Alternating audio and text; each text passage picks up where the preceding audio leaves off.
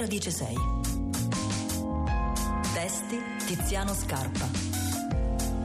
Music Design Scuola di Musica Elettronica e Applicata del Conservatorio Duni di Matera, Matera Elettrica.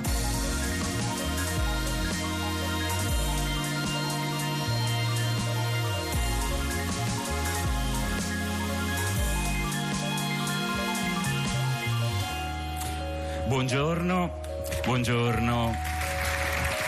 Eh, vi voglio fare una domanda. Quanti alberi avete visto nella vita? Quanti? Migliaia? Io direi milioni. E quindi miliardi di foglie, ma, ma davvero, fisicamente.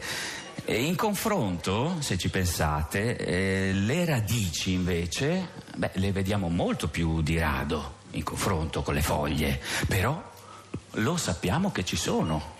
Le diamo per scontate, in questo senso le radici sono un presupposto. Se ne stanno nel sottosuolo, ma nel sottosuolo del pensiero. Sono un'implicazione. E il mondo si regge sull'implicazione, sui presupposti, sulle cose date per scontate, come il bosco si regge sull'implicazione di essere sorretto da radici.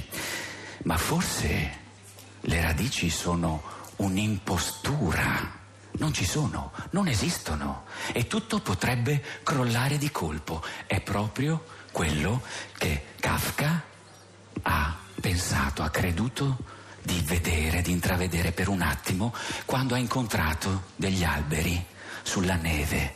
Il racconto brevissimo, fulmineo, è celeberrimo, è del 1913 e si intitola Gli alberi.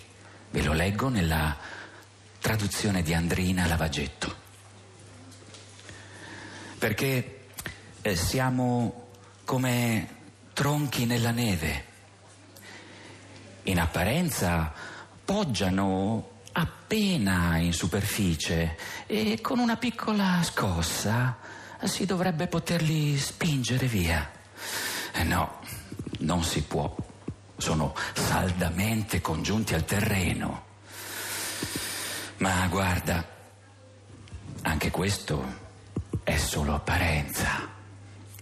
Così Kafka si dà per scontato che lì sotto ci sia qualcosa che, qualcosa che, tiene gli alberi confitti al suolo. Non vediamo le radici, ma sicuramente ci sono, dai, ci devono essere. Sono un'implicazione e una necessità. Non possono non esserci, non può non esserci il mondo, anche se la maggior parte del mondo non è visibile ai nostri occhi, ma sta sicuramente qui sotto, lì dietro. Il mondo c'è, anche se non lo vedo. Lo implico e l'implicazione è rassicurante. Non può non esistere quello che noi pensiamo che ci sia. L'essere è, ma non può non essere. Il bosco c'è e non può non avere delle radici che lo sostengono. E se invece tutto fosse solamente poggiato al suolo? Peter Wolleben, nel suo libro La saggezza degli alberi, descrive quelli che si sradicano più facilmente. Fa l'esempio degli abeti rossi, chiamati anche pecci, che poveretti cadono e hanno delle radici poco sviluppate, ma non per colpa loro, perché vengono piantati nei terreni sbagliati, ex agricoli, eh, ma non cadono solo per le raffiche di vento. Gli alberi, poco più di un mese fa, a Madeira, una delle isole portoghesi sull'Atlantico, una quercia vecchia di 200 anni è crollata di colpo. Era il 15 di agosto, festa dell'Assunta, non c'era vento, una magnifica giornata di sole e ai suoi piedi la gente aspettava la fine della messa per fare una processione fuori dalla chiesa di Nostra Signora del Monte. La quercia ha fatto una strage, 13 morti e 49 feriti.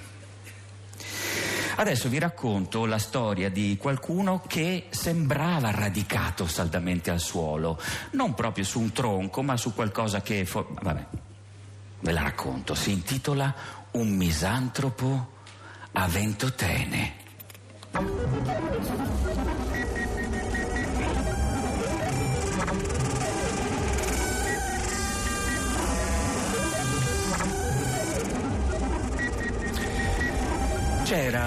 Misantropo a Ventotene che detestava le messe in scene.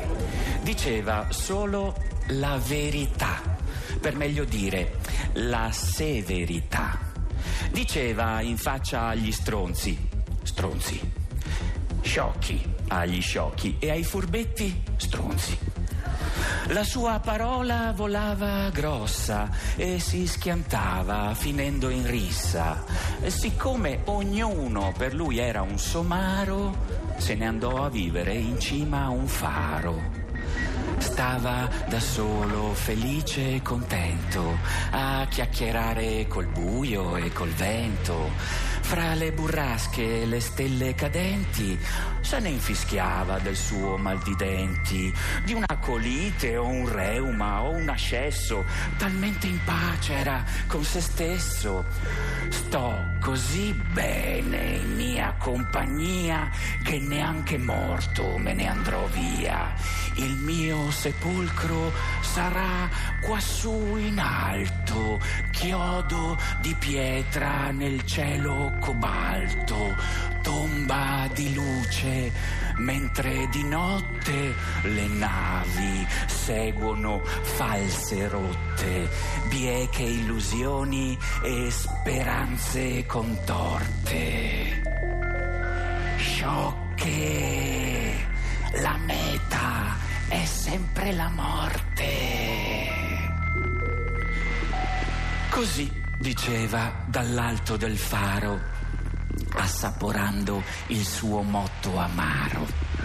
Ma all'improvviso scoppiò un temporale, si schiantò un lampo che spense il fanale e a completare la grave batosta un altro fulmine spaccò la costa e si staccò un pezzo di promontorio che con istinto navigatorio imparò subito a galleggiare, ballonzolando sulle onde del mare. Contrariamente a ogni aspettativa, il faro spento andò alla deriva.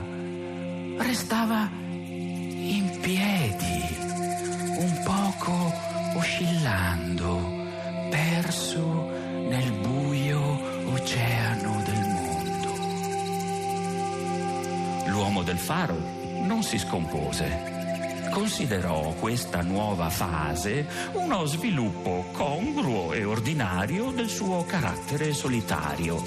Riparò i danni, riaccese il fanale, lucidò i vetri, dipinse le scale, navigò autarchico, austero, eremitico, quel marinaio stilita, scorbutico con una lunga canna pescava alghe e meduse e se le arrostiva e quando un delfino lo festeggiava dall'altra parte la testa girava. Nella sua torre di luce e di pietra salvaguardava la vita tetra, un'esistenza nuda e coerente che gozzoviglia con poco o niente. Ma ecco che un giorno lì all'orizzonte vede spuntare cos'è? Un mastodonte, una balena o che sia una chimera. Transatlantico da crociera. Siamo noi in ferie che allegramente ci avviciniamo a quell'uomo scostante e con un giubilo all'arrembaggio. Lo catturiamo evitandogli il peggio. Lo sottraiamo alla sua vita nera, intossicata, torva, insincera. Issiamo a bordo anche il faro, avanti! Possiamo farcela, su, siamo in tanti. Con la sua luce sopra le teste Faremo tante di quelle feste, ballando sempre e continuamente, perché è così che si vive, gente. Dai, cominciamo. Ma dov'è finito l'uomo del faro?